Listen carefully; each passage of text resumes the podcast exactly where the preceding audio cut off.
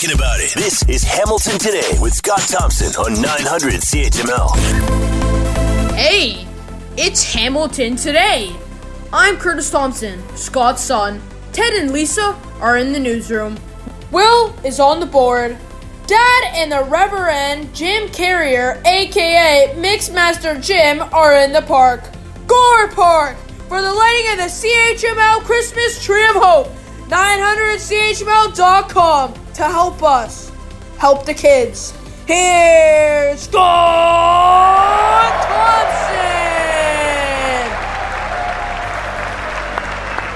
Thompson. I feel like groundhog.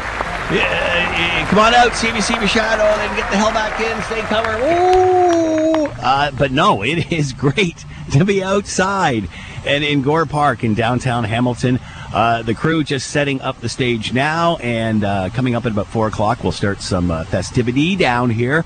And six o'clock tonight, we light the CHML Christmas tree of hope. Uh, and of course, the bands will play. Uh, finally, we get to do this in real life as opposed to virtually. And there's lots of ways to help us help the kids. You can text donate to 30333 and you can make a $5 or $25 donation as well. And there's a bazillion ways to, to help us help the kids. And of course, all the details are waiting for you at 900chml.com. And basically, what today is all about is to introduce you to some of the great organizations uh, that benefit when you make a contribution to the CHML Christmas Tree of Hope campaign. And uh, hoping as we do that, it will inspire you to dig down in this very, very difficult time and help us help the kids. Again, it's been a very, very difficult year. Last year, uh, we, we tried to do this virtually and, and, and without the crews that we normally do and the people involved. And uh, obviously, very difficult and, and very, very disappointing that we didn't get to where we normally do uh, with this great event. So, uh, trying this year to get her off the ground. And uh, if you can help us help the kids, it would be greatly appreciated. And all the details are on our website at 900chml.com. And the easiest way, text donate to 30333 and you can make a $5 or $25 donation there. Uh, it's easy peasy. All right, let's introduce you to Karen Candy, uh, Catholic Family Services of Hamilton. Uh, she is the executive director and is with us now. Karen, thanks for the time. I hope you're well. Hi, Scott. Thanks for having me. Yes, I, I am well today. Thank you here we go. Uh, it's another uh, the start of another great season. Obviously, it's still a little different with uh, with COVID nineteen and a global pandemic as we're weaving our way through this and hopefully out the other end. Talk about what it's been like at Catholic Family Services of Hamilton, especially over the last year with this difficult time. Yeah, I, I think the the one word to sum it up is tough. I think it's been tough on everybody. Um, it's been tough on our clients. It's, it's been tough on organizations like Catholic Family Services that you know are there for our community. Um, it's just been really hard. Uh, we've all had to change and pivot and adjust to, to a new way of thinking, a new way of supporting each other. Um, but the one thing that, you know, I've, I've been so impressed with this year is just um, no matter what people have been going through, everybody's found a way to sort of, you know, dig deep and help somebody else. So there's been lots of little things throughout the year that have made such a big difference. Um, I think it's renewed our our determination to, to be there for our Hamilton community. We've always believed in, you know, stronger families create stronger communities. And so, um, you know, I think it's just so important that as a community we come together and certainly CHML and, and their, their Christmas Tree of Hope campaign um, is a huge part of that and, and just reminding folks um, how easy it's the little things. If we all do a little, uh, we can all accomplish a lot. So I think it's um, yeah, it's been a, it's been a tough year, but I'm optimistic. I'm hopeful, um, and I think once again, you know, the Hamilton community will rally and and will make a difference in the community for lots of folks. You know, you bring up a valid point, uh, Karen. Even though uh, life was different over the last year, and and there were so many obstacles and challenges, the demand is still there. So the job still has to be done. Somehow, you, got to figure out a way to make it work and a way to help. Absolutely, and and you know I'm sure uh, most of your listeners will know or have already heard that you know while the demand was still there, all of the pressures and challenges that COVID has has cre- have created um, and and continues to create actually has has increased that demand. So we're certainly starting to see, you know, requests and, and the need go up. So um, it's you know it's a time of it's almost a time of where we're we're hopefully at the right end of, of the pandemic. Um, we need to gear up and, and, and keep our focus on um, ensuring that we're there to help those in our community that need the help because the demand is increasing for sure. And give, give people an idea who are listening right now and, and are making or will make a or thinking of making a donation to the CHML Children's Fund, when, where, where that money goes and what it's needed for at uh, Catholic Family Services. Yeah, so Catholic Family Services, family is the key word in our name, and you know, uh, there's lots of members of a family. So um, we've got a number of, of programs and services that we offer in the community that supports the families at different levels. Uh, up on, on the mountain at our St. Martin's Manor, we have our young parent program. We have our early learning and care program um, that's all about, you know, young parents, young families, uh, young children uh, and, and helping them uh, set them up for success and, and growth and learning for their future. Um, some of our other programs are supporting uh, those with um, developmental disabilities. We look at supporting seniors in the community that need a little bit of help. And then, of course, we have our counseling center uh, where we provide counseling for um, all members of the family, children, family, uh, women, men, uh, and anyone that needs help, uh, we're, we're here to try and help and support. And are you finding the need different this year? Is is it different from years past, coming uh, hopefully out of a global pandemic? Yeah, for sure. I, I think while some of the needs have remained the same, I think the one big difference we're finding is just the impact the isolation of the pandemic has had on people. Um, I think that's yeah. something that we were just not really, anyone was prepared for, I don't think. Um, we've never seen anything like this. You know, unprecedented was the word they kept using. And I think the isolation that the pandemic caused um, has been a key factor and quite significant in, in what we're seeing. And joining us, Karen Candy, Executive Director, Catholic Family Services of Hamilton. Just another example of those that benefit when you make a donation to the CHML Children's Fund and the CHML Children's, uh, sorry, the CHML Christmas Tree of Hope campaign. Uh, Karen, thanks so much. Good luck uh, trying to hit your goals this year. Be well. Uh, thank you very much, Scott, and uh, we really appreciate all CHML does for us. Uh, we couldn't do it without you, so thank you and, and your listeners, and, and have a great holiday season, Scott. Reverend Jim Carrier, ex, uh, aka Mixmaster Jim, uh, as we light the CHML Christmas Tree of Hope campaign. 45th uh, year for this, and I think it's probably pretty close to that for you and I here. it's great to have you here. It's great it's to see you. How you been here, doing? The fresh it's good air. to be anywhere. Good to, lay my eyes on your face for a change. I know exactly. Yeah, yeah. wonderful. Yeah, and, and you know we're broadcasting without a mask on. That's right. I know, but we're uh, we're socially distanced. But we're two blocks away yeah. from each other. Wave, Jim, so I can see you down there. Scott and I have always been socially distanced, so yeah, we're, we're yeah. okay. It had nothing to do with the pandemic. it goes way back, but that's a whole other story. Uh, it is good to see you. How have you been? How's the church? How's been uh, well? Biz? Church, church is well. I mm-hmm. mean, you know, we were I bet you're working, capacity. So, I bet you're working overtime, though. Uh, you know, yeah, lots of stuff yeah, to do, lots yeah. of need. Well, there is a lot of need there. There's um, the like uh, uh, we're finally getting back into home visits, Yeah. uh, which is something there's and, and that's off and on. Like sometimes a nursing home will suddenly shut down for a week or so, uh, but uh, and then there's the online service that I'm producing as well. So we got an online service, live service on Sunday. Wow. So it's kind of picked up. Yeah. All right, that's, I uh, think they're going to double my salary. Good Shepherd Church in uh, St. Catharines. Well, he better be watching. That's all I can say. uh, Essential Aid is who we're going to introduce you today, uh, Raven von Bommel.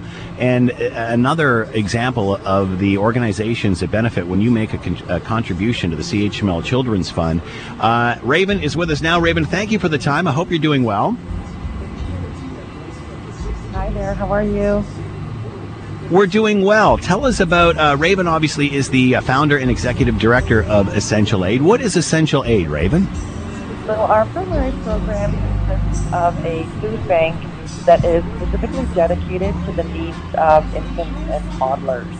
Um, so we basically just kind of stick to the essential needs of children under the age of four years old. So think formula, diapers, baby food, um, toddler-friendly food, things like that. It's amazing that the need is so great that now we even have niche organizations like yourself that are looking after just a particular need. Yes, well, we uh, discovered about 12 years ago that there was a little bit of a, a, a you, you, know, a, a crack in, in, in, a service that was offered here in Hamilton and Southern Ontario specifically, um, and that was that not a lot of food banks, traditional food banks, um, had the means to offer specific items that catered to infants and toddlers. And so that's where we figured we would fill that gap. And has it been different for you during the pandemic? Is it was last year different from the year previous? Oh boy, yes. Um, unfortunately, uh, you know, it's sad to report, but we have basically doubled the amount of assistance that we've provided in the last uh, year alone. Uh, currently, we are distributing just over 13,000 diapers each month directly to uh, infants and toddlers here in Hamilton. And how do you get uh, the product to deliver? How do you raise money? So we do a lot of fundraising. Uh, we have an incredible team. We have a, a, team of about 30 volunteers that, you know, work tirelessly day and night to, to help ensure that our shelves stay full. Um, we do a lot of fundraising. We do a lot of donation drives here in Hamilton. We get a lot of help from individuals. Um, a lot of moms, you know, when they're babies outgrow their diapers. They donate their extras. Um, we have an Amazon baby registry, so members of the community can purchase items on our most needed list and have them sent directly to our food bank. And then, of course, um, a lot of generosity various organizations such as the Children's Fund to um, help us bridge that gap as well. And have you found it more difficult to get donations uh, as a result of the pandemic? That you know, it's just people are just less mobile. Well, you know, it's people are less mo- mobile, yes, and I think also the pandemic has hit everyone, you know, a little harder. Mm. So, you know, there's a bit of a, a, challenge I think that most of people in Hamilton are facing. So, with uh, the Amazon Baby Registry, you know, we try to we try to remove as many barriers as possible to help people, um, you know, help us. But uh, yeah, mm-hmm. we definitely noticed that you know it is a little more challenging than than, than previous years. And give us an idea if someone's listening right now and wants to make a donation to the CHML Children's Fund, and obviously you're one of the organizations uh, that can benefit from that. Where where the money may go? For us, we would definitely spend 100% of all uh, donations that come into us go directly to filling our shelves. So that would be diapers, formula baby food, and then toddler suitable uh, non-perishable food items. And as you get out of uh, this, uh, well, as we get into a holiday season that's hopefully getting out of uh, a global pandemic, what are you hoping for for the future? What are you hoping for in the next year? Uh, are there any goals as, as we slowly find out what the new normal is? Well, I'm really hoping that less people will require, uh, you know, to use our food bank. That that's, you know, that's the end game goal is that eventually uh, we won't be needed. Unfortunately, it doesn't seem like that's yeah. the case. Um, you know, realistically, um, I'm hoping that we can continue to expand our hours and continue to provide more support um, so that we're not having to turn anyone away. Raven Van Bommel with us, founder and executive director of Essential Aid. Raven, thanks so much for taking the time to explain what it is your organization does. Good luck to you moving forward and with this holiday season. My pleasure. Thanks so much for having me. All right, Jimmy, how do we help uh, help the kids? Uh, obviously, the website, 900chml.com, and also texting. You can text uh, to uh, 30333, 5 and $25 syndicated show options. What does that mean? I'm just reading this list for the first time. well, because on your you'll be prompted. Do you want to make a five dollar donation or a twenty five dollar donation? That uh, way, it makes it really easy. okay, people. all right. Or you can mail it the old fashioned way. Um, or if you come down with Jimmy, we'll just pass the plate around. that's right.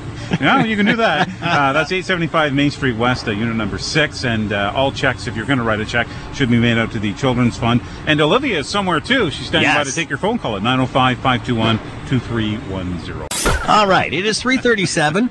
I'm Scott Thompson. Mixmaster Jim Carrier is here, the Reverend Jim doing? Carrier, Good Shepherd Church in St. Catharines. Hey, it is that time again. How you doing? Top drawer. All right. Drawer. Yep. Sure. Yeah. So anyway, um, uh, here we are again for the 45th edition of the lighting of the CHML Christmas Tree of Hope campaign, and we hope that you help us help the kids. There's lots of ways to do that. Jim will tell you more. Start at the website at 900chml.com. Sure. You can donate at 900chml.com or y108.ca, energy953radio.ca, or text on your cell phone, uh, donate, type donate to 30333, or you can mail it into our uh, main office at 875 Main Street West. And if you're going to write a check, uh, make it out to the Children's Fund in Trust. All right, lots of ways to help us help the kids. And the whole idea of this whole Blitz weekend is to draw more awareness and, of course, raise as much as we possibly can for the CHML Children's Fund. This is our biggest fundraiser of the year and obviously been on a bit of a hiatus, a virtual version of for the last year.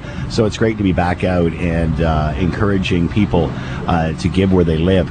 Uh, obviously, uh, the the whole idea behind the Children's Fund is to help children's charities across the greater Hamilton area. And what we're doing today is introducing you to some of the great charities that benefit when you make a donation to the CHML Children's Fund. Want to introduce you to Holly Pochi, uh, Eva Rothwell Center, and is with us now. Uh, Holly, thanks for the time. I hope you're doing well. Hi, thanks for having me. So tell us about the Eva Rothwell Center and, and what it does for our community. Of course, yeah, the Eva Rothwell Center is a nonprofit organization which has been the anchor of the Keith neighborhood of Hamilton since 2006. And at the heart of our programming has always been our free child and youth services, which focus on literacy, essential skills, physical activity, youth empowerment, and more. Uh, so we've got an after school program, a before school breakfast program, and it's all no barrier to the community here. And what's it been like trying to deal uh, with the with the needs of the day while you're in the midst of a global pandemic? How complicated has it made it for you? It's definitely been challenging. We've had to shift back and forth between virtual and in person engagement. Right now, we're really lucky that we're able to see the children in person. They're just arriving now for the after school program. So we've had all Mhm. the COVID measures in place, kind of trying to keep everyone safe, but it's definitely been a lot of adaptability this year, that's for sure. Tell us about some of those after school programs. Of course, yeah. Um, we've got an open gym for the kids. We have a train on our property. I don't know if you've ever been by on Wentworth Street North, but we're in the old Robert Land School, and we've got a train caboose, which acts as like a literacy hub and a homework club. There's also uh, arts and crafts room and a kids room and a music room for free play they can just come in and have it be a really safe space where they can be themselves and not have to worry about any stress of the day and and we just love all the kids who come here. Excellent. So, what, what what what goes on in the in the music room? In the music room we've got free a whole play. bunch Yeah, so we've got a whole bunch of different instruments that they can explore. We have some Okay. guided instruction, but a lot of time it's just them jamming and kind of exploring what to do on all the instruments. Is it age But- age specific? Age specific, we uh, Yeah. range from 5 to 18, so it's a huge range of kids. Oh, good. We've actually seen a 200% increase in attendance since September of this year.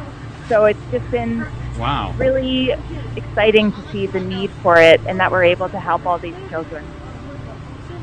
Have you really noticed, uh, Holly, the, the presence of uh, the extra presence of, of mental illness and, and, and conditions just because this has been so difficult to live through? Oh, absolutely. The children are pretty resilient, but it's definitely been Mhm. a challenge. But we've got a great program coordinator here who focuses a lot on mental health support. So we do a lot of arts um, activities with them, talking about mental health, talking about taking care of themselves, wellness, what they can kind of do to start to see the signs for when they need to ask for help. So it's amazing to see that all these kids are a lot more open to talking about mental health than ever before, I think. Has it been more difficult for you to get support and, and the support you need and the donations you need uh, and, Oh. and raising the funds that you need during this time? Absolutely. We rely so much on donations uh, from individual donors and community partners. That's the only way that we can exist.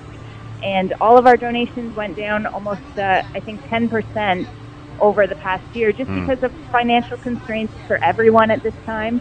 And also, if there's not in person engagement, there's not things like food drives or the different kind of supports that people would have rallying together to raise funds for a certain organization. So we've definitely seen the impact, but we're still trying to become as adaptable as possible and just charge forward. We're talking about it. This is Hamilton Today with Scott Thompson on 900 CHML. We've been doing this together for a long time. We missed, we missed two years Yeah. last year, and then and then a, a few years while, while I wasn't well. But here we are, and it's just good to be back here doing this again. I know. Uh, It was funny because I saw on my Facebook feed from a memory from like five years. I've been getting this all week. Memories from five years ago, Yeah. Yeah, from two too. years ago, Yeah. from one year ago. And you and I are still here. Uh, what changed, and, and, and, and the outfit I'm wearing has not changed in that 16 years. But everybody else is ha- around us has. That's you know, some of the great yeah. people we've worked with and such. And it's, it was funny because I saw the actual, the last one we did from two years ago. It's like, my goodness, it's been two years Yeah, since we've yeah. done this. Uh, and obviously, what we are doing here is lighting the 45th edition of the CHML Christmas Tree of Hope uh, campaign and the tree itself in Gore Park. That's all going to happen between 5 and 6 tonight. The mayor's going to be here, music playing. It's going to be a blast. And if you want to donate and help us help the kids, here's how you do it. Lots of ways, as usual, online at 900CHML.com or text donate to 30333. You can mail it to our office at 875 Main Street West, or you can call our office at 905 521 2310. And the whole idea here uh, is to raise as much money as we can over the course of this Blitz, week, Blitz weekend to help us help the kids through the CHML Children's Fund. One of the organizations that benefits when you make a donation to the fund is the Hamilton Music Collective. Garrett Lajoie is with us, marketing coordinator and instructor, and is with us now. Uh, thanks so much for taking the time, Garrett. I hope you're well. You too. So tell us about the Hamilton Music Collective. What is it? The Hamilton Music Collective. Uh, well, it's a local charity. It's a registered nonprofit organization founded in 2008. Uh, it was founded by a team of musicians, uh, music teachers, and advocates and supporters for the music industry. And really, the goal was to to strengthen the music community um, by providing um, music to the public through great performances and great concerts um, but also to educate um, kids. And so you may have heard of our An Instrument for Every Child program. Uh, that launched in Yep. 2009. And, uh, you know, the whole idea, it's pretty easy to understand, which is um, we believe all children can benefit from having uh, musical education. Um, and that's regardless of their financial background and what their family might be going through. I know uh, anyone who took piano lessons as a kid or guitar lessons or they remember how much they cherished their instrument and their relationship with their instrument and you know how much you can really grow through uh, discipline and practice and so we really believe in that movement and so we've been running that program since 2009 and uh, what we do is we provide uh, free instruments and free lessons to kids uh, across schools in Hamilton and so in grade two they pick which instrument they want to play whether it's a trombone a flute a piano a guitar. They get the choice, and then from then on, they receive uh, a free music lesson every single week up until grade four. And so we are we're really proud of the Excellent. program, and we're really happy with how it's gone. Perfect. It, sound, it sounds great. It's one of my uh, favorite programs. Is Yeah, Instrument for. Every Child. I think it's uh, I think it's great. Uh, tell us, you, you say uh, Garrett that uh, that the children receive uh, a lesson. Uh, tell us about your teachers. Yeah, so we have a group of about 15 uh, instructors, and uh, you know, another one of uh, part of our mandate is to uh, provide stable um, employment for musicians. You know, uh, the gig economy is a really tough one for musicians trying to make a living uh, playing, and we know a lot of them receive a, a- lot of fulfillment through through teaching as well. Uh, you know, preparing the next generation. So um, we have a great team of instructors. Um, they are players and and writers and composers and music therapists. And uh, yeah, they're uh, they're all really supportive of the program, and uh, yeah, we're happy to have them on board. You're probably going to get this. Uh, we're probably going to ask this question of a lot of people uh, today. As uh, during the pandemic and the lockdown and stuff, uh, Garrett, how did you manage in terms of teaching kids and getting instruments to them and whatnot?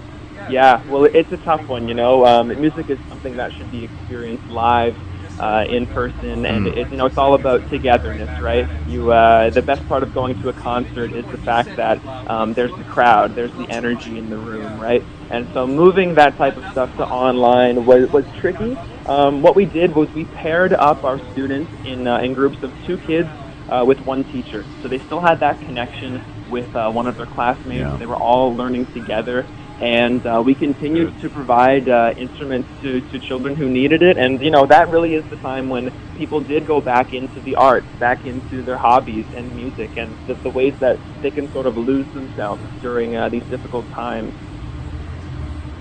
You know, it's interesting, Garrett, when we talk about agencies like this and, and organizations such as yours that help individuals and families and such out, we think of funds, we think of food, we think of clothing. We don't necessarily think of the arts. Sometimes we forget that this is really needed as part of a well rounded upbringing. That's right. Yeah, you know the, the creative arts is so important for um, for a for a child's growth. Um, we know that Mhm. it teaches uh, discipline. It, it certainly teaches uh, confidence and, and self-esteem. You, there's really no better feeling, you know, as a musician myself, than than um, sharing a piece of music that you've learned or performing it uh, with a friend or, or with your teacher. Uh, we, we know it's really fulfilling and you know, the program was founded due to, you know, arts funding is, is always being cut, as we know. And so with a program like this, we can actually um, supplement a lot of the, the, the, the struggles that schools face with uh, providing music in schools. You brought up an interesting point. You said the word confidence, uh, which is so important because often when people uh, are in need and, and use these services, that confidence is lacking. It, it's a blow to oneself. It's great to be able to to give people that confidence and, and that discipline and and that guidance that, that they can accomplish great things when they put their minds to it and they and people help them and focus in the right direction. Absolutely, yeah. You know, when when people when people look back on that guitar they had as a teen, or or that drum set that they Mhm. got when they were a kid, they, they really don't forget that kind of thing. They really remember the relationship they had with their instrument, how how inspired they were, how excited they were to learn songs, and uh, that sticks with them for a long time. And so we're trying to provide that to, to all students. We believe everyone can benefit from that.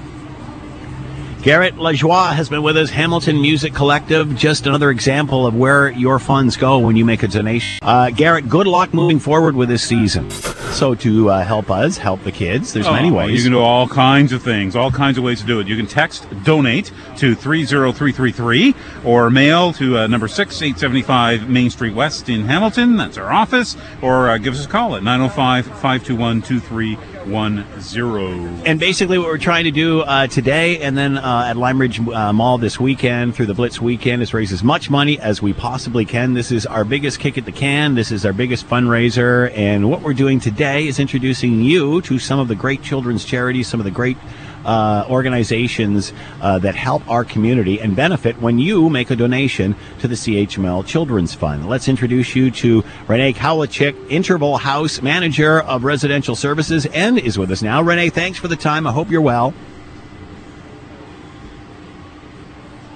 Can you hear me, Renee? Okay, we've lost Renee uh, momentarily. We still hope she's well.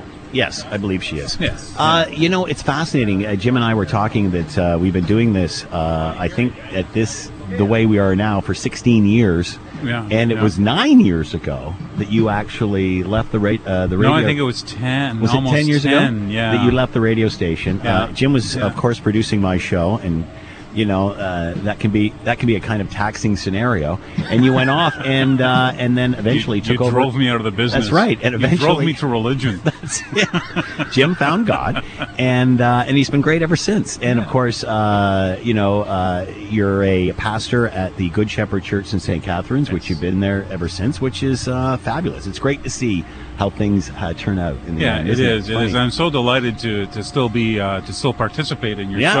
show uh, once in a while and to participate uh, every Christmas here. We missed last year because of COVID, but it was Yeah. just uh, just remarkable. It's just I really enjoy being here, and it's a good cause, and I just love the city of Hamilton because they rally around these things. So Let's bring in Renee Kowalczyk, Interval House Manager of Residential Services. Renee, thanks for the time. I hope you're well.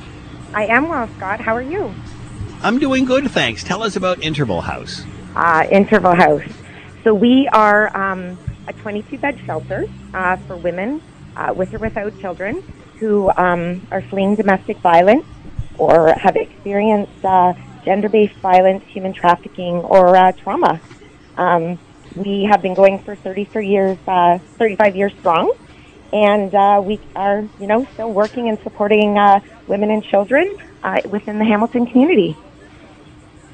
How difficult has it been trying to do what you do and provide the help that you do in the middle of a global pandemic? Um, it's been very, very difficult. Um, during the pandemic, uh, we actually had to go down to uh, 75% uh, capacity. Um, So to be in compliance with, uh, you know, health and safety standards and to ensure the health and safety of uh, staff and residents.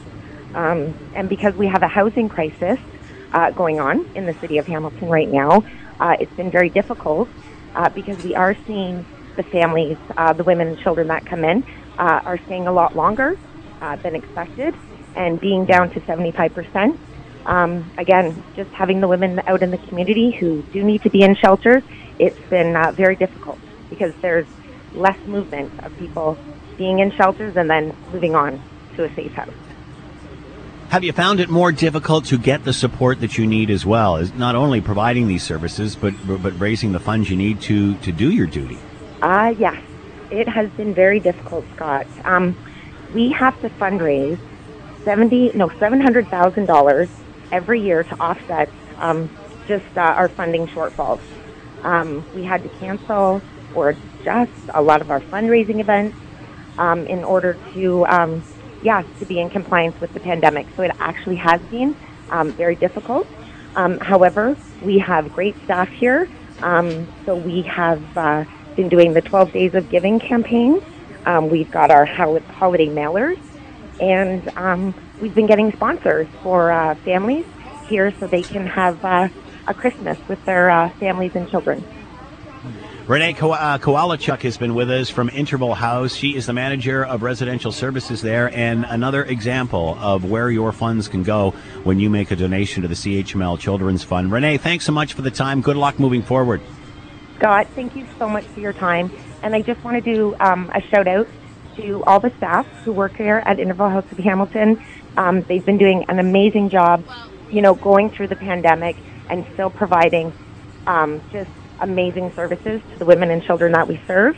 And uh, I just want to do a big shout out to the Hamilton community.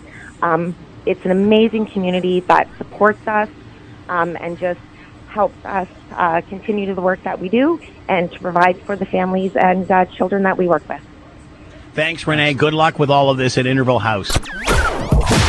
Scott Thompson, along with Mixmaster Jim, the Reverend Jim Carrier from Good Shepherd Church in St. Catharines. We are lighting the 45th annual CHML Christmas Tree of Hope. It is the biggest fundraiser we have for the CHML Children's Fund.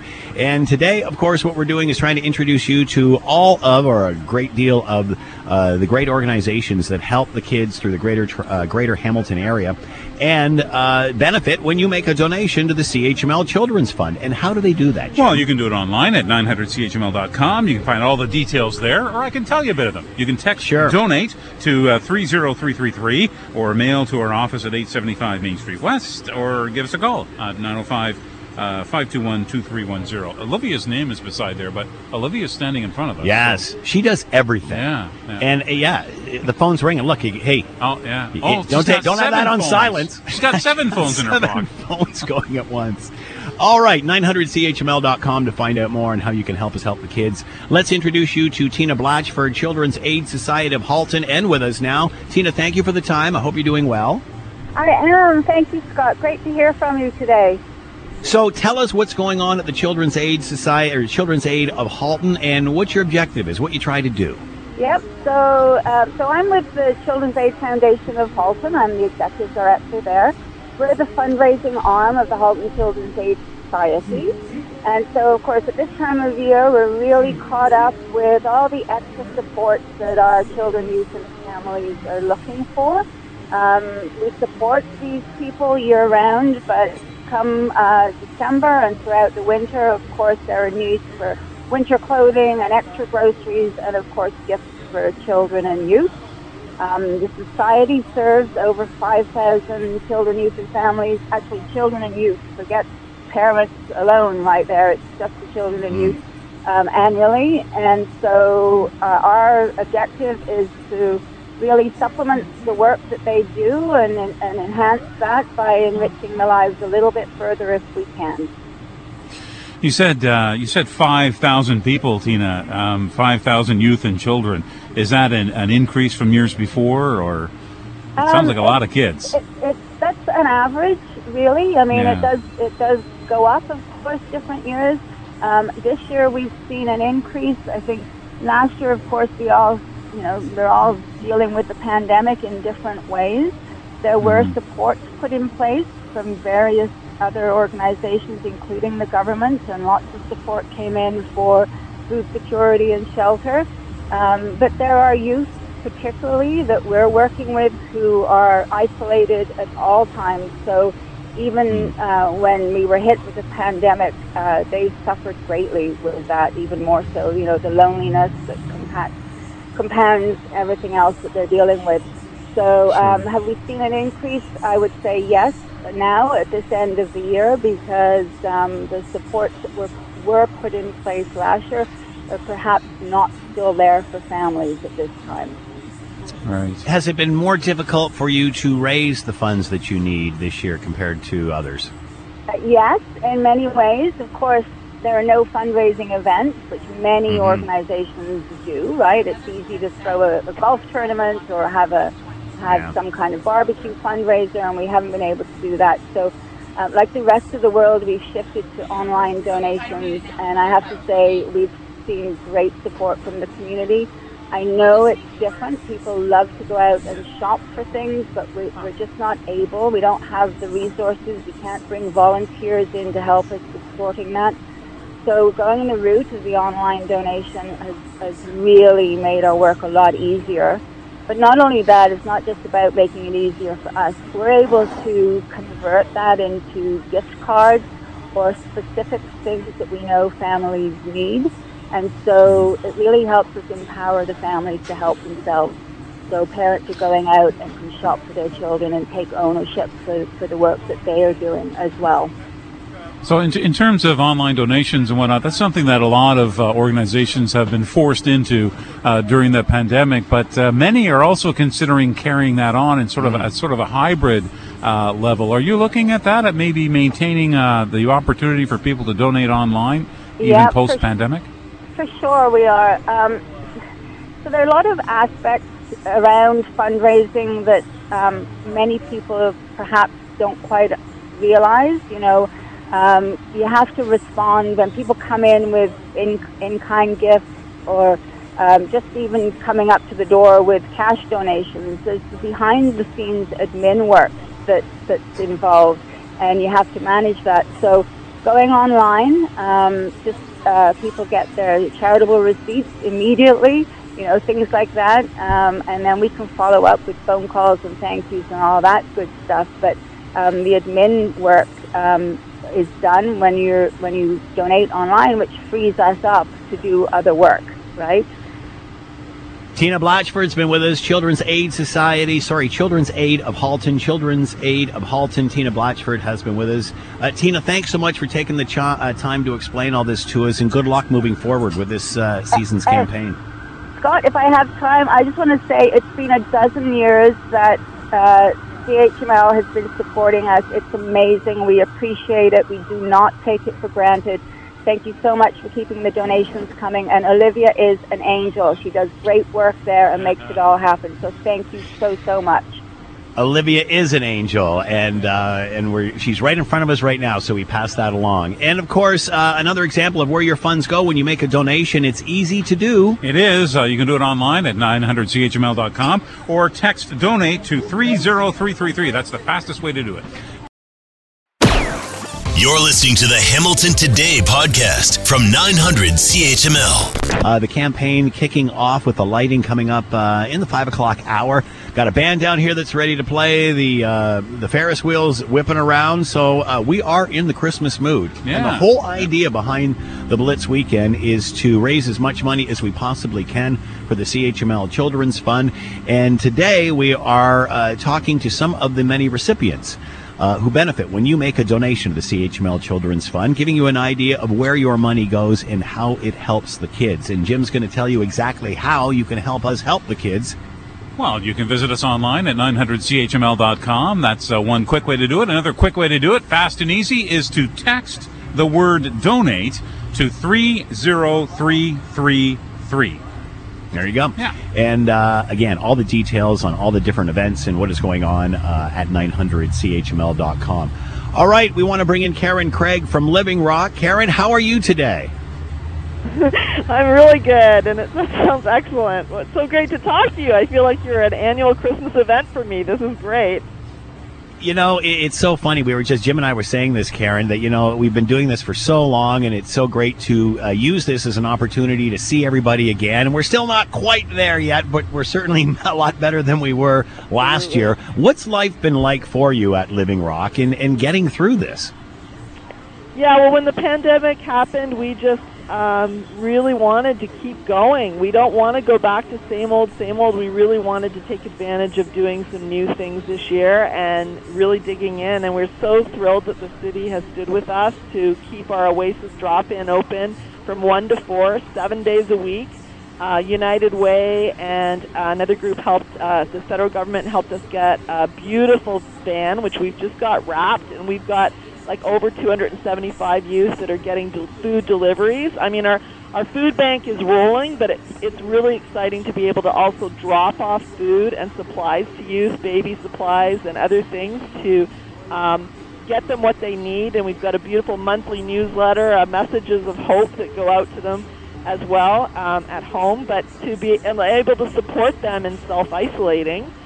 And then, of course, our employment programs are rolling. So, Rock Resources, we've got youth doing work to earn or earn through learning. And then, Tri Rock is uh, very is working away. We've got youth coming in for you know eight weeks of, of employment training here. I mean, we're doing physical distancing. They're learning all about sanitizing and doing that work. They get first aid and WHMIS and other things, lots of groups for eight weeks, and then they go into 10 weeks of employment with an employer and they, they get a $500 bonus to finish off. So we know youth are experiencing because of anxiety and isolation. We know that it's, it's, it's a very difficult time for them, and that's why I really appreciate you helping us to get the message out to parents and friends and family to say if you know a youth that's isolated that really needs support to get moving um, and get things done in their life and to figure out their, their skills and talents, like you know, get a hold of the Rock at 528 Rock, and we're really willing to do some virtual and work on site. So, what I've always loved about uh, what what I've always loved about what you and Al ha- have done at Living Rock is you really uh, it's not just a case of providing programs it's it's like it's a community and everybody Mm. jumps on board we see that at Soup Fest every year uh, when the whole crew uh, literally puts the puts the event on and uh, you know and sometimes we forget uh, as we're all trying to make our own way through a pandemic uh, that the issues that were there before the pandemic have now just been compounded and it's it, you know you talked about anxiety and what the future holds that's particularly difficult for the youth isn't it Yeah, absolutely. They don't have the lived experience to know that, you know, I remember tough times, but this is a really tough one and for everyone. And uh, they really do need our support more than ever. Uh, Soup Fest is going to roll, but it's going to be um, February 3rd to 21st. It's going to be going to the restaurants again this year, and so we want to keep up momentum of supporting our local restaurants and supporting youth. And so go get some great soup. It's, it's going to follow Winterfest from February 3rd to February 21st. So that's a great way to support youth. And last year I was down on Locke Street and I remember some people came in and said, well, we've done our Dundas restaurants. Now we're doing our Yeah. downtown restaurants. And it was just Yeah. so encouraging to see how people got involved. So, yeah, for sure. I think one of the remarkable things uh, about uh, about uh, Living Rock, Karen, is um, is the fact that uh, that you're all about community, about bringing the youth together, about bringing people together, about about building relationships and, and whatnot. And you've been you've been doing this for, for Yeah. many many many many many years. Uh, so you must have a lot of a lot of success success stories. Uh, and I'm just wondering uh, off the cuff here, I'm maybe putting you on the spot if you'd like to, to like like to share one or two. Well, it's exciting right now. We have like nine students on board from different colleges that are so excited to be working hands on. And one of our, uh, he doesn't mind sharing his story, but he was one of our youth that had a lot of anxiety and extended his rock resources before he went into Tri Rock. And uh, now he's in college doing his social service worker. And that's just like amazing. Like that's doing the full circle and he helped us do musical cakes this year. We had musical cakes, uh, a fundraiser, and um, he was a big part of that. He is just so excited to share the message of Try Rock with others, and it's, just- it's, it's been really great to have someone come full circle. It's really great. It's Amazing, yeah. It must make it must be incredibly rewarding to see that, Karen. Absolutely. And to see how much how confidence he has and how, you know, Yeah. he's just excited. And then he we had a meeting with uh, Nate Powers, um, who used to do Freestyle Friday, and we're doing this thing. He's doing a thing called Expressive Element uh, EDM music with youth. So we're going into the next culture of youth, and and um, this youth joined, and he uh, he invited them to come to musical cakes. So we had EDM music playing for musical cakes. It was so Wow. So, the uh, that's next gonna be a new generation. Karen. Yeah, That's we're gonna be doing a incredible. program. We're open Hey, weekends, you know what? So Saturdays. Mhm. It, it, it doesn't surprise me that Living Rock is evolving that way. Karen Craig with us of Living Rock, another example of where your money goes when you make a donation to the CHML Children's Fund. Karen, thanks so much. Good luck to you and Al this coming season. Okay, thank you so much for your support, and thank you to the CHML audience. Thank you so much. And if you want to help donate and help us help the kids and uh, many other children's charities similar to Living Rock, it's easy to do. Well, grab that cell. We know you have one, and text the word donate to 30333, or you can check us out online at 900chml.com. All right, it is 445. Scott Thompson along with Jim Carrier. We are broadcasting live from Gore Park, downtown Hamilton. It is great to be back here. We are lighting the 45th edition of the CHML Tris- uh, Christmas Tree of Hope.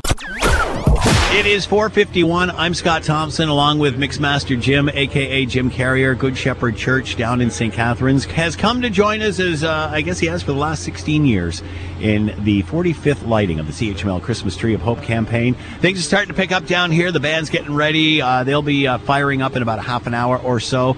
And then we light the CHML Christmas Tree of Hope. Uh, Gore Park is alive with Christmas. It is so great to see again. And if you want to help us help the kids, there's lots of ways to do that. There are. You can uh, visit us online at 900chml.com. Text on your cell phone the word donate to 30333, or you can mail it into our office if you want to write a check. All right, we'd like to introduce you now to Sue Smith of Mission Services. She is the director of food services there. Uh, Sue, how are you today? Hope you're doing well. I am. Thank you very much. So tell us what life's like at Mission Services uh, this time of the year, especially as uh, we're making our way through a global pandemic. What's it been like for you? Well, we're busy. Uh, Mission Services made the decision not to return uh, volunteers to us just to, for safety reasons. So we have staff running flat out, uh, but we're um, doing what we do and enjoying it, and uh, just getting ready to continue to serve those that reach out to us in need. And you know, just because we are where we are and people have changed their lives doesn't mean the need diminishes at all. If anything, it increases, doesn't it? Absolutely, it's increased. Uh, we are seeing the increase, um, not only just because of COVID, but because of everything else going um, expensive with housing and food costs. It's just, you know, it's a ripple effect. Is uh, what has it been like during the pandemic? Has it been more difficult for you? Obviously, the demand has gone up, but what about when you're trying to uh, raise money or, or anything like that? How, how difficult has it been to keep these programs running? Hamilton is a really wonderful community, and uh, we have had great support from our community um, through donations. Um, you know, the problem is, as, as for all of us, it's matter of keep going back to the donors and saying we need, we need, we need. Um, and they've been super generous. Um, it's, you know, it's just one of those, un- it's kind of the sad thing where you have to keep going back. But they are generous and they do give. Um, unfortunately, now we're just seeing the need increase even more.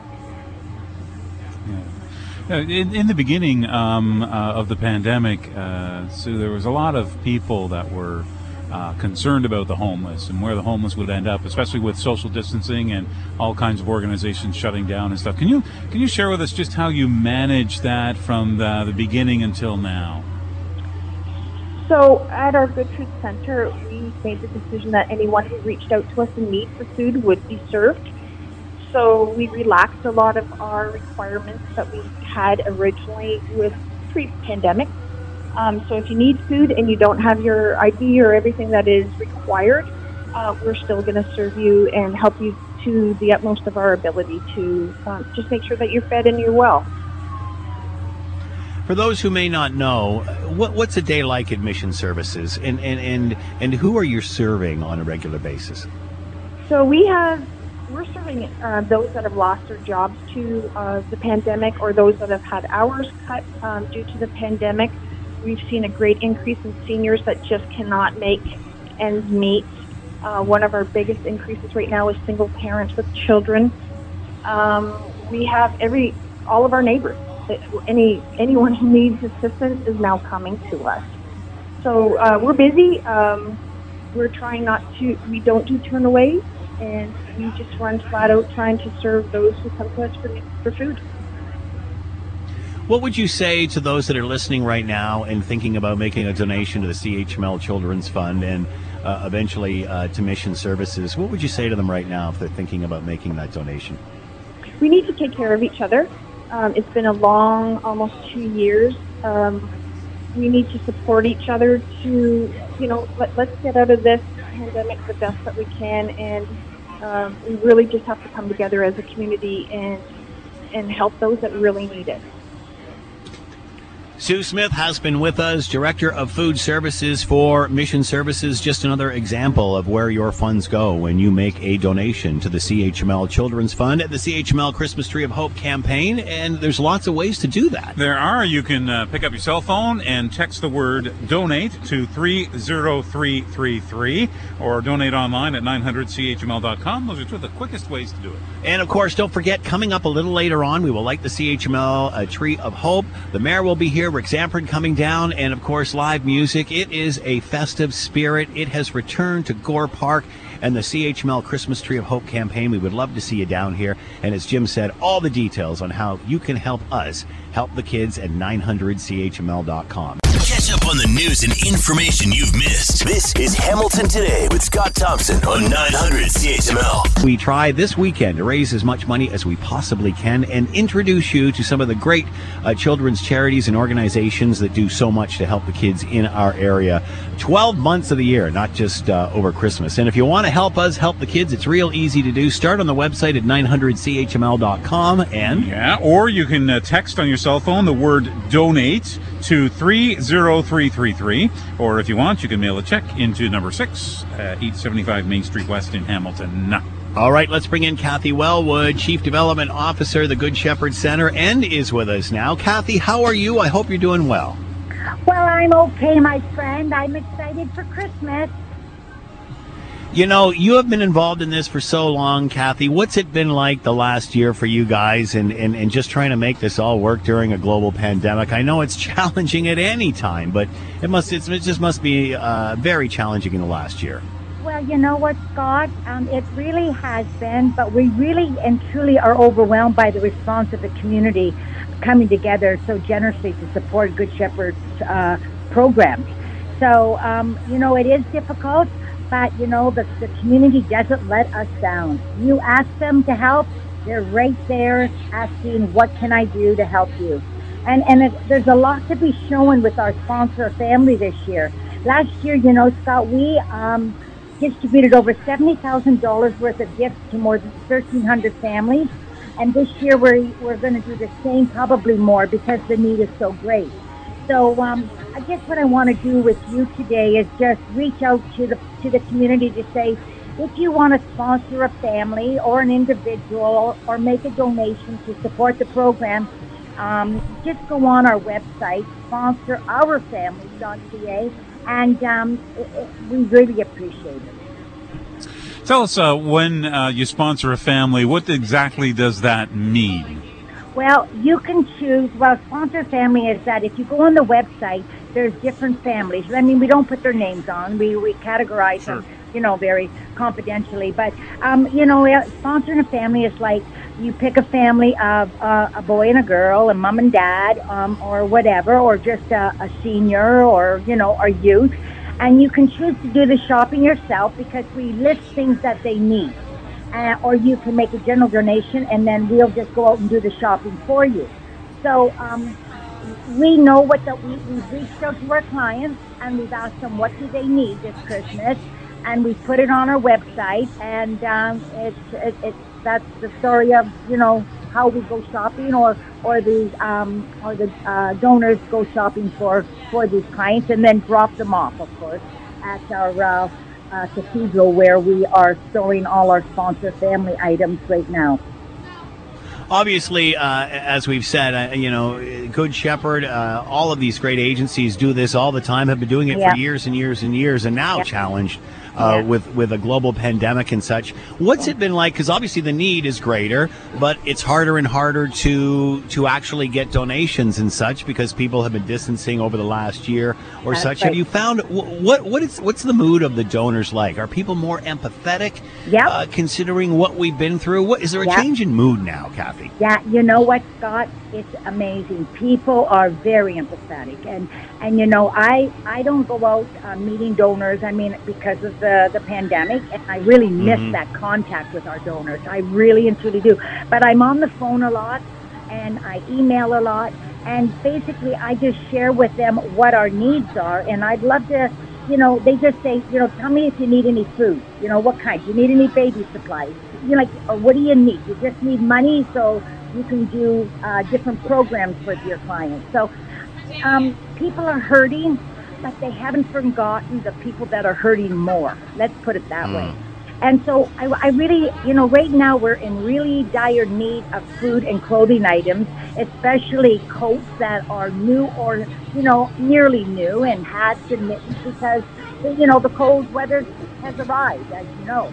So we, we really welcome uh, people to go into their closets and see what they don't use anymore. And if it's still quite good, you know, to drop it off at our Venture Center at 155 uh, Cannon Street. And we'd be we'd welcome them because um, we have people coming through those doors uh, daily um, to uh, find something to wear or to eat. So uh, we need your help. Kathy Wellwood has been with us, Chief Development Officer for the Good Shepherd Center. Just another agency that benefits when you make a donation to the CHML Children's Fund. Kathy, as always, thanks so much for the tremendous work that you're doing. Good luck over the season. Thank you, Scott. It's always a pleasure. And it's uh, easy to donate. It is easy to donate. And you know, I, I, was thinking about uh, about the heart of a community, and you can tell the heart of, of the community by how they treat yeah, uh, those yeah. those who are in need. Yep. And I've been, you know, we've done a lot of these together, Scott, and I know mm. that we have all of these organizations that are willing to do the necessary work.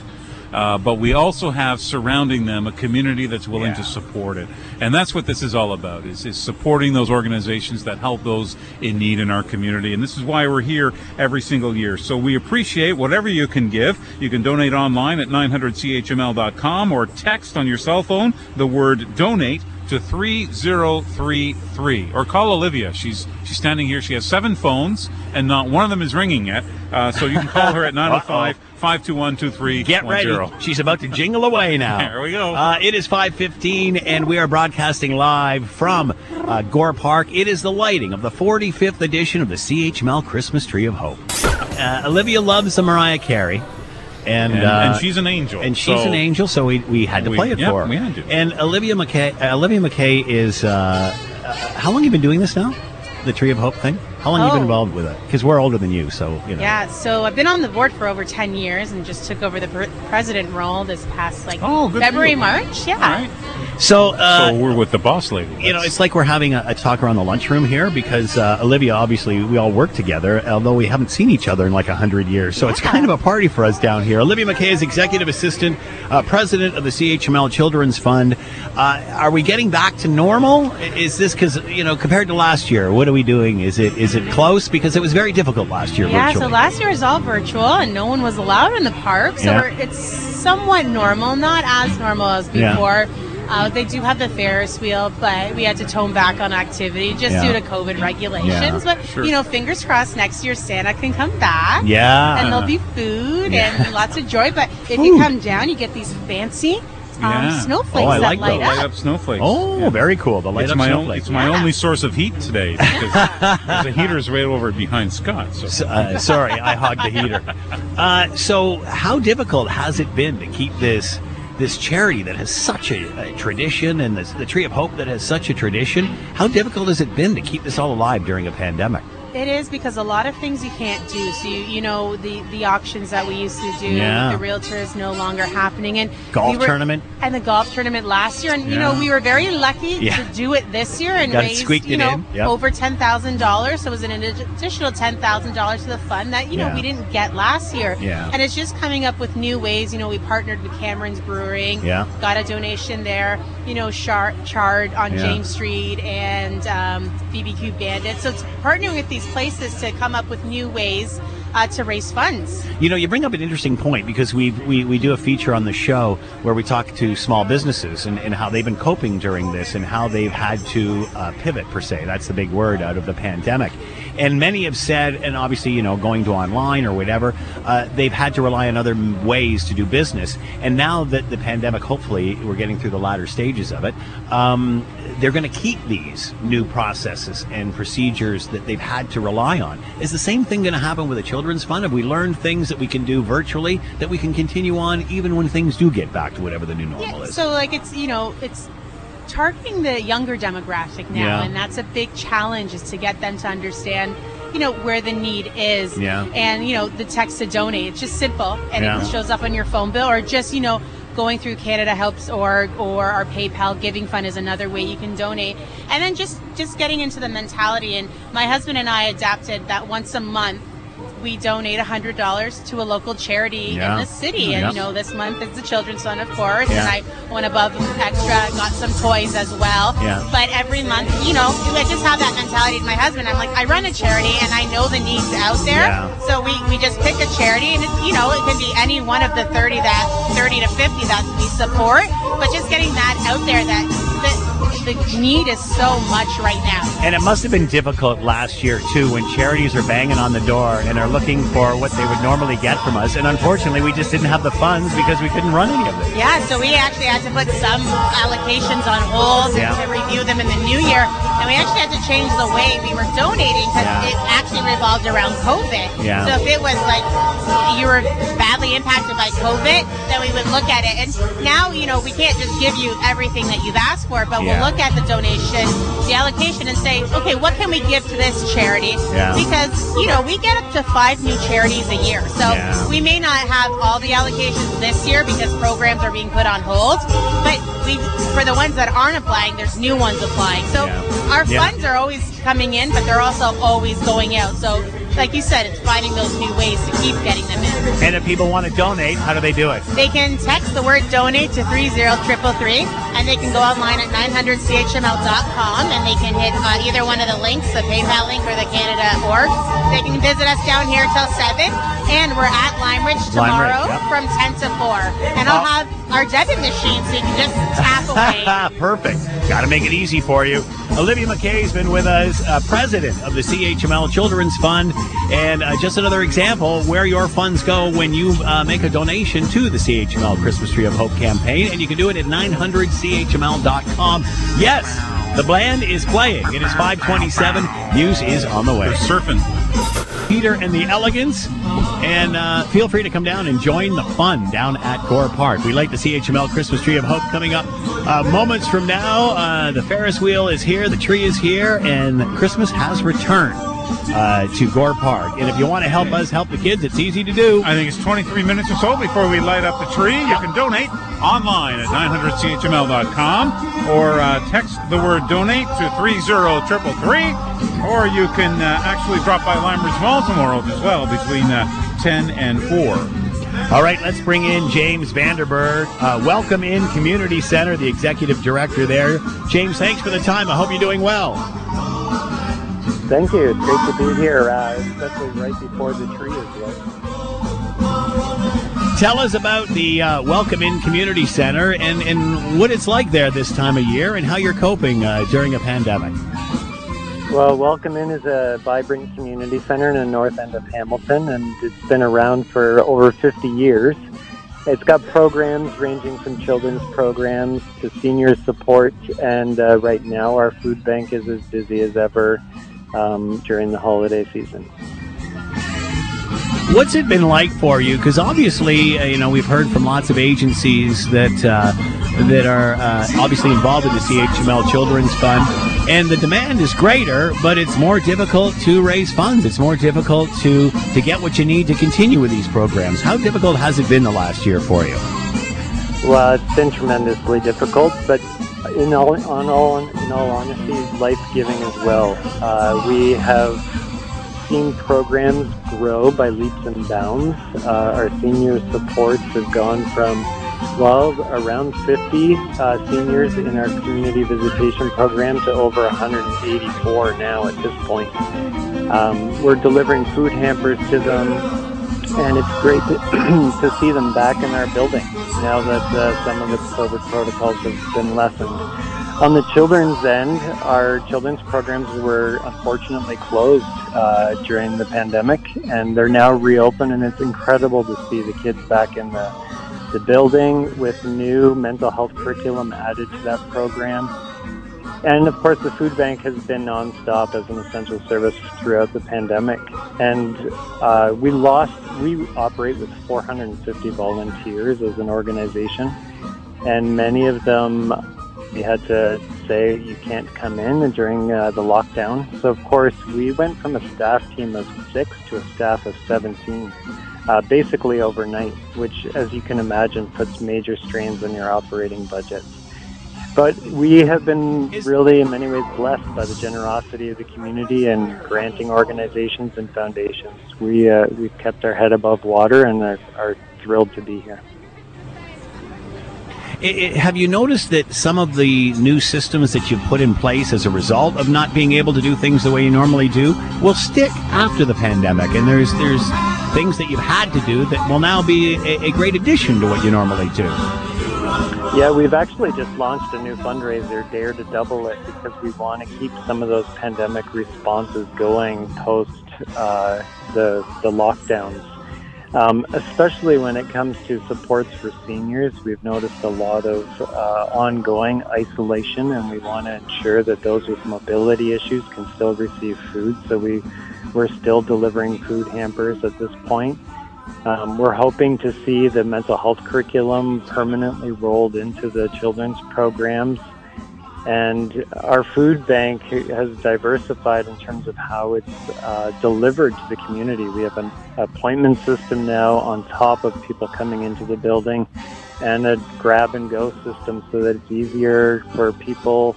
It, it really removes barriers to access for more members of the community. So we've seen at the food bank, as an example, we've seen those added supports mean that we've gone from 12,000 annual visits in a year uh, before the pandemic to now 18,230 over the last 12 months. So that's a 70% uh, increase, mostly because of the increased access. And what about those that are donating? Is the mood different now? Do you find people are in a more giving mood as a result of, of, of living through this pandemic? Are we more empathetic? I think we, like, our experience has been that the donations and donors are behind us, and uh, the donors have been donations have been a little bit smaller. Some people are noticing uh, tightened uh, wallets, and that's understandable. But at the same time, there has been a rallying behind um, all our causes. And to our surprise, we managed to survive a year when we almost doubled our operating budget. And uh, that's a testament to the generosity of, of Hamiltonians. And, and it's not possible without things like the Children's Fund. What would you say to someone listening right now uh, that is thinking of making a donation to CHML Children's Fund, James, and, and where the money goes? Well, I can speak on Welcome Inn's behalf because we're a recipient of the Children's Fund, and, and on our end, all of the funds that we receive from the Children's Program go into our Learning and Fun After School program, where kids have the opportunity when they come home from or come to us after school to receive a nutritious meal. And we apply all the good food principles that we use in our food bank to the delicious and, and nutritious snacks that the kids get. It's actually more of a meal that's provided by the Children's Fund. Um, if, if you remember when you're at that age, uh, you come home from school and you're, you, well, you used to say you were starving. Well, that's how the kids come in to Welcome Inn, and, and we're thrilled to be able to offer a nutritious and, and robust snack for them through the Children's Fund. So every donation makes a huge difference in the lives of the kids in our neighborhood. James Vandenberg has been with us. Welcome Inn Community Center. Just another example of where your funds go when you make a donation to the CHML Children's Fund. James, so uh, thanks so much for taking the time and good luck getting through this season at the Welcome Inn Community Center. Thank you very much. Have a great night. I'm Scott Thompson, uh, Mixmaster Jim, aka the Reverend Jim Carrier from Good Shepherd Church in St. Catharines, is joining us for the lighting of the 45th edition of the CHML And my Christmas thanks Hope. to Jeff Story, to Rick Zamperin, and to you for allowing me the pleasure. Nice tap dance once there, again. pal. It's, you've already made the Buble comment. You're done. That was a compliment. Jim will never be at another tree lighting again. I just want to hear stories sing now. That's all. Hey, we should turn this into karaoke. Do you think little Peter play him, play a little Buble for him? Yeah, yeah. All right, let's move on. Uh, what we are trying to do here on Blitz Weekend is raise as much money as we possibly can for the CHML Children's Fund. The CHML Christmas Tree of Hope campaign is our biggest fundraiser, and it gives us a chance to raise as much cash as we possibly can to help those that are helping uh, the youth, the kids, and various children's charities throughout the greater Hamilton area. And if you'd like to help us help the kids, there's lots of ways to do that. There is. You can donate online at 900CHML.com or text the word donate to 30333. Or if you're in the Lime Ridge Mall area between 10 and 4 tomorrow, drop by there. Or you can drop by here this evening. Still plenty of room for you. All right, let's introduce you to Glenn Van Gulik. He is the Divisional Secretary for Public Relations, the Salvation Army Ontario Division, and with us now. Glenn, thank you for the time. I hope you're doing well. I am doing well, and now I don't have the complexion of Michael Bublé, but uh, I'm doing well just the same. all right, all right. And you know, Glenn, he's- Enough, Glenn. So, so there's Glenn is picking up on this. He, you know, he's saying this, uh, Glenn, as if it, our boss is not even going to hear this. He's not even listening. It's just the three of us here. Uh, Glenn, we certainly know how much Salvation Army has been a part of the season for my goodness, years and years and years and Yeah. years. And and we certainly know how much the Kettle campaign is a part of this. What's it been like for for the Salvation Army to try to raise funds during this pandemic? Well, you're right. The the iconic red kettle that the Salvation Army puts out every time this uh, this year, you know, throughout the Christmas season, it's synonymous with Christmas. So many people um, actually come to us and say, ah, "I see the kettles out. It must be Christmas time." And and so yeah, it's it's a wonderful opportunity to support people in your community. Make a donation to the Salvation Army through the kettle, um, or through the uh, the contactless payments or donation tip tap. Um, or donate online to support the work of the Salvation Army at salvationarmy.ca. But so critically important uh, to support that work because it is it is neighbors helping neighbors. Absolutely. You, you know, we've talked to many businesses over the course of this pandemic, and, and obviously they've had to mm. pivot and change the way they do things in order to keep working, keep moving forward. Yeah. Obviously, charities, Salvation Army have had to do the same thing. Are the things that you've come up with that you might keep doing, even you know, post pandemic? You know what? You're absolutely right. Yeah, there are things that we've come up with. We've had to, you know, I think that word pivot has been used so often by so many, but it's, it's a perfect word. We've had we've had to adjust how we do things and uh, and continue to keep our doors open to support individuals and families in need. Um, and yes, we have learned some great ways and new ways of doing that. I think one of the things that we've always, uh, you know, strived for is building relationships with people. And of course, uh, through the pandemic, it's harder to spend more time close with people, working through some of the challenges and journeying with people. But we found new ways to do that. um, certainly being able to get out and, and uh, deliver food or provide some supports around food insecurity, you know, toys at Christmas, making sure that families have the, the necessities that they need uh, to keep going. We've found ways to be able to continue serving the community, and I think that's that's critically important. And you know what? I think it's expected of the Salvation Army. People come to us sometimes as a last resort and uh, and it's hard to come and ask for help sometimes. But knowing that we're always able to say yes and keep our doors open and support the community, uh, you know, that's what makes it wonderful for us and a privilege for us to continue serving every day. And how has the the the services that you're providing and the need that you're trying to fulfill how has that changed over the pandemic? Is it is it different? I mean, the Salvation's been around for a bazillion years, and help is help is help. But it, but you know, and again, you think of all the the life events that the Salvation Army has been a, a part of over the years. I, I mean, they just keep going and going and going. But has it been has it been different this time out? It has been. I mean, as you think about uh, individuals who are struggling with food insecurity, um, being able to, to meet them where they're at, we've been very fortunate to have funds from the federal government supporting the Salvation Army's work and being able to provide great fresh produce and meat and those types of things to be able to provide services and food to, to families and individuals in need, maybe dropping that off as opposed to picking it up um, you know, being able to spend time at the door and saying hello and checking on people. We've seen an increase in seniors uh, struggling with with uh, connecting with people, uh, being able to be able to have enough money to get through to the end of the month. The cost of food is is increasing. The cost of gas is increasing, and so the Salvation Army has found ways. To, to make it more accessible to people, uh, online registration for things, or, or Zoom calls, right? Teams calls, we're, we're so familiar with those, but being able to connect with seniors or, or youth over Zoom or computers to be able to, to, to find out how they're doing and have those conversations, still staying connected with people, but, but serving them in, in different ways. And we hope that in the new year, we'll continue to be able to do that and more, maybe getting back to some new normals um, ways that we can connect with people in person more often, but recognizing uh, we need to be responsive and, in where people are at and how they need to be served and be able to do that in, in meaningful ways. What would you say to someone who's listening right now and is thinking about making a donation to the CHML Children's Fund? I would say thank you. Thank you. Please, yes, make a donation. You can make a donation to the Salvation Army at salvationarmy.ca. Uh, make a donation to uh, to us at our kettles. When you see those out, there's over 2,000 of those kettles out across the country. Certainly in Hamilton, you'll see them through all the malls uh, make a donation into those kettles. All of those funds stay local. And if you want to volunteer with the Salvation Army, by all means, visit us at salvationarmy.ca slash volunteer and sign up to volunteer. We need volunteers.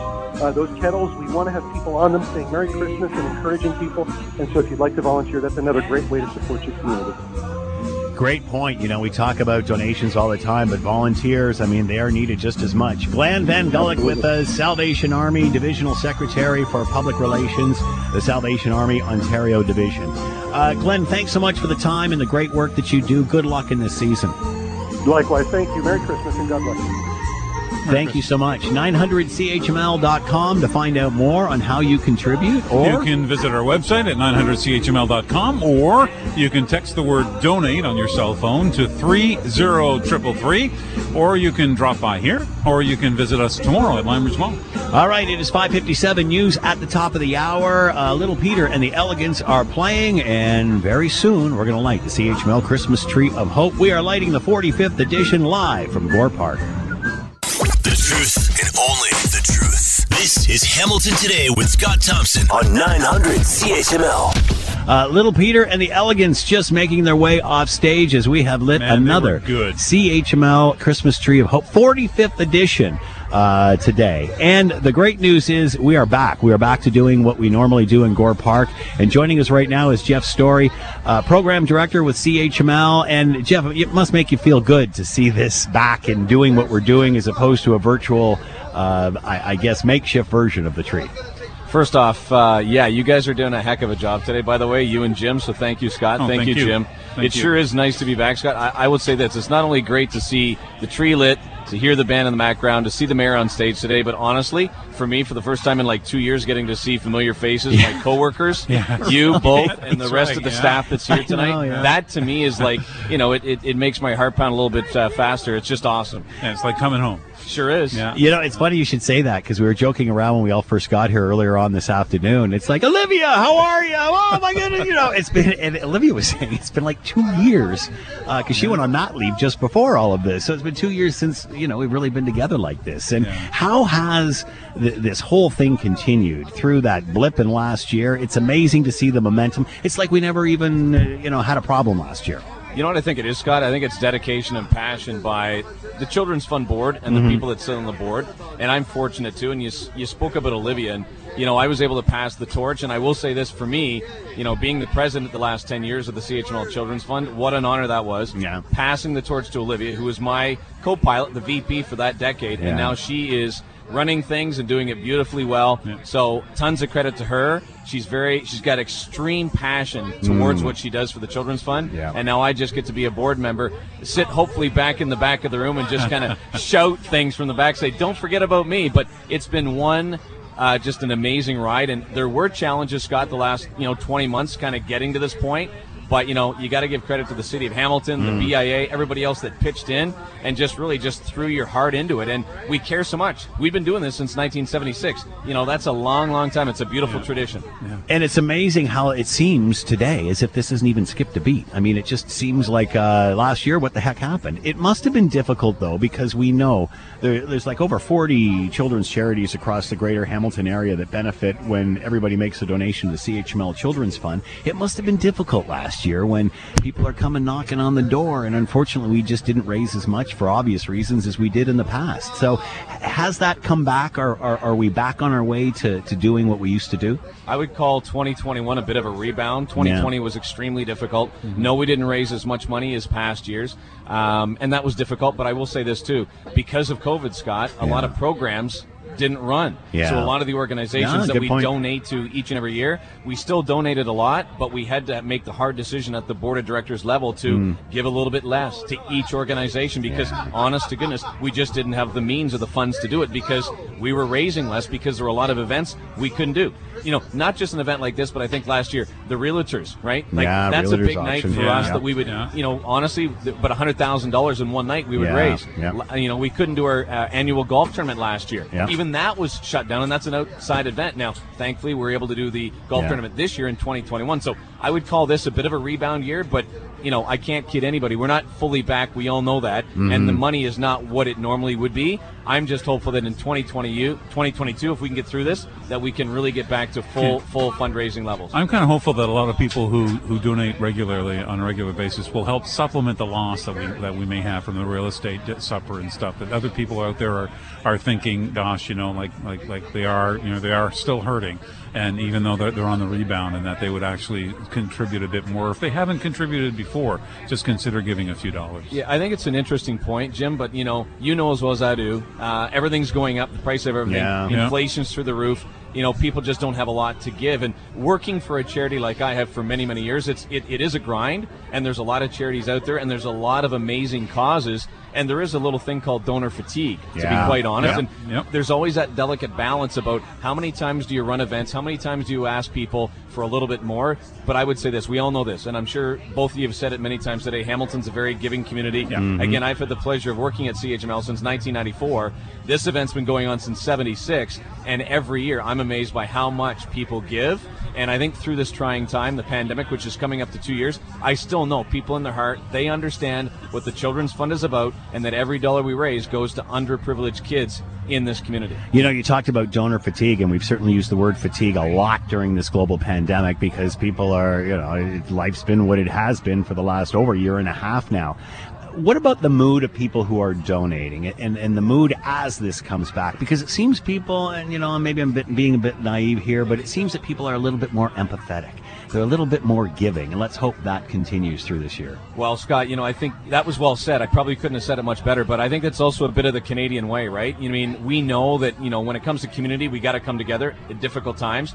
There's nothing more difficult in my life that I've lived through Yeah. you know, outside of the COVID pandemic. Yep. So my guess is that empathy, that compassion, and I Mhm. know it's in all of us. And Mhm. times like this, I think it's really coming to the forefront. And seeing as many people that came out here tonight to this event, I mean, I have to be honest. Yeah. I was I was a little skeptical Yeah. just because of COVID, and Yeah. we're not through this yet. And the case counts are up. We know Yeah. that. Mhm. The new variant that's out there, I thought people may just hang back a little bit, but I have to tell you, the spirit, the energy at this event tonight, and that band, Yeah. wow, Yeah. like seriously, Very cool. they were outstanding. You know, it's interesting you bring that up because, of course, we arrive here at three o'clock in the afternoon and start the show just as everything is, is setting up and it's still quite empty. And I was wondering about that, what it was going to be like come five, six o'clock Yeah, when yeah, normally, yeah. you know, the park fills up and we get lots of people out for the band and the lighting and such. But boy, it really was invigorating to see all of the people that did show up here today. And, you know, it's we're back. That's what's Well, great to see. Scott, you know me and you've known me for a long time. I tend to wear my heart in my sleeve, and I'm being very, very honest. I was skeptical today. Yeah. I wasn't sure that we would have,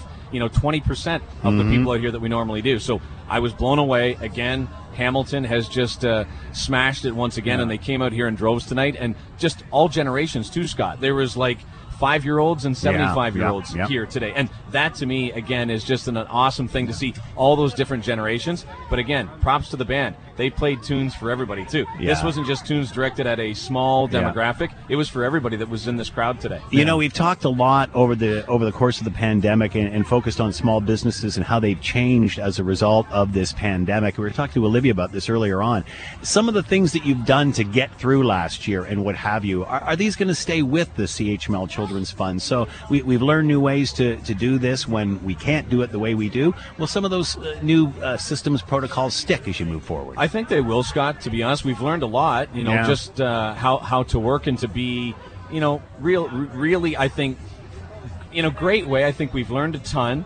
And a lot of stuff is done online now. Yeah. You know, back in the day when we started this, I mean, everything was about phone lines, right? Yeah. Make Yeah. call, Yeah. call in, donate. Now it's like, you know, you text, you got a text line. You go to the website, and it's an easy donation button, and you can, you know, you can click on different denominations of giving. It's just, it's so simple to do now.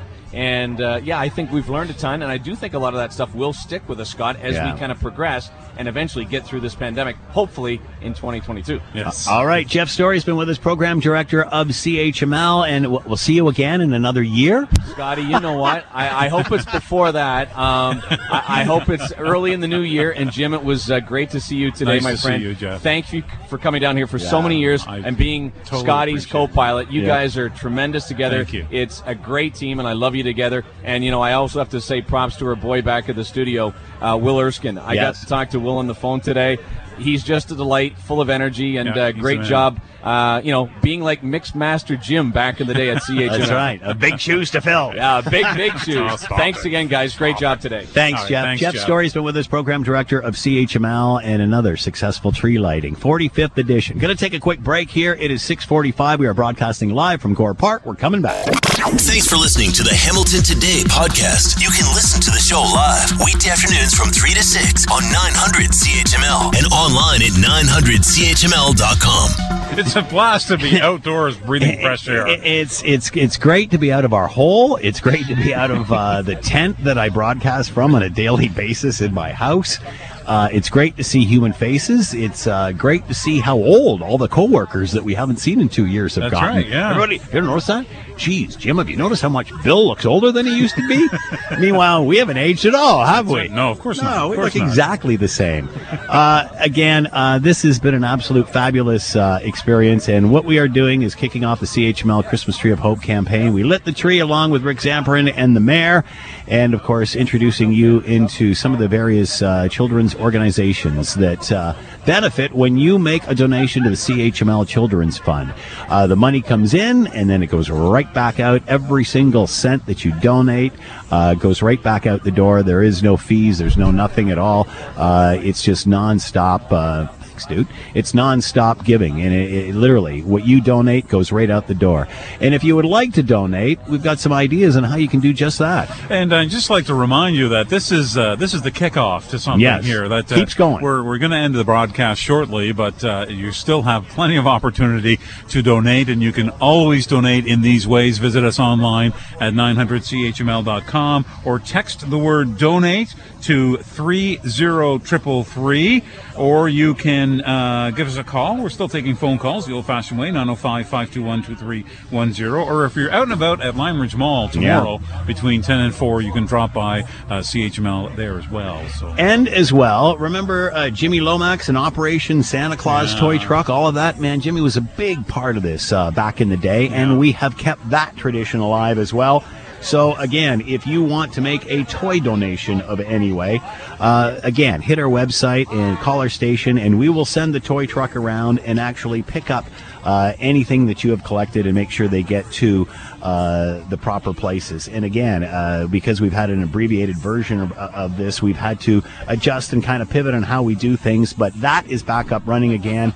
And uh, as Jim mentioned, this continues right through until Christmas Eve. So if you couldn't help us today and you can tomorrow or the next day, uh, do whenever you can because this continues. Another thing that I'd like to remember, remind you about as well, is coming up December 15th. It is three a leader day at, Pi- at uh, participating Pioneer gas locations. So again, uh, the great people at Pioneer Energy have been a, a big part of the CHML uh, Christmas Tree of Hope campaign for years and years and years. One of our major, major sponsors, and they will continue and did this last year as well. One of the few things we could keep doing.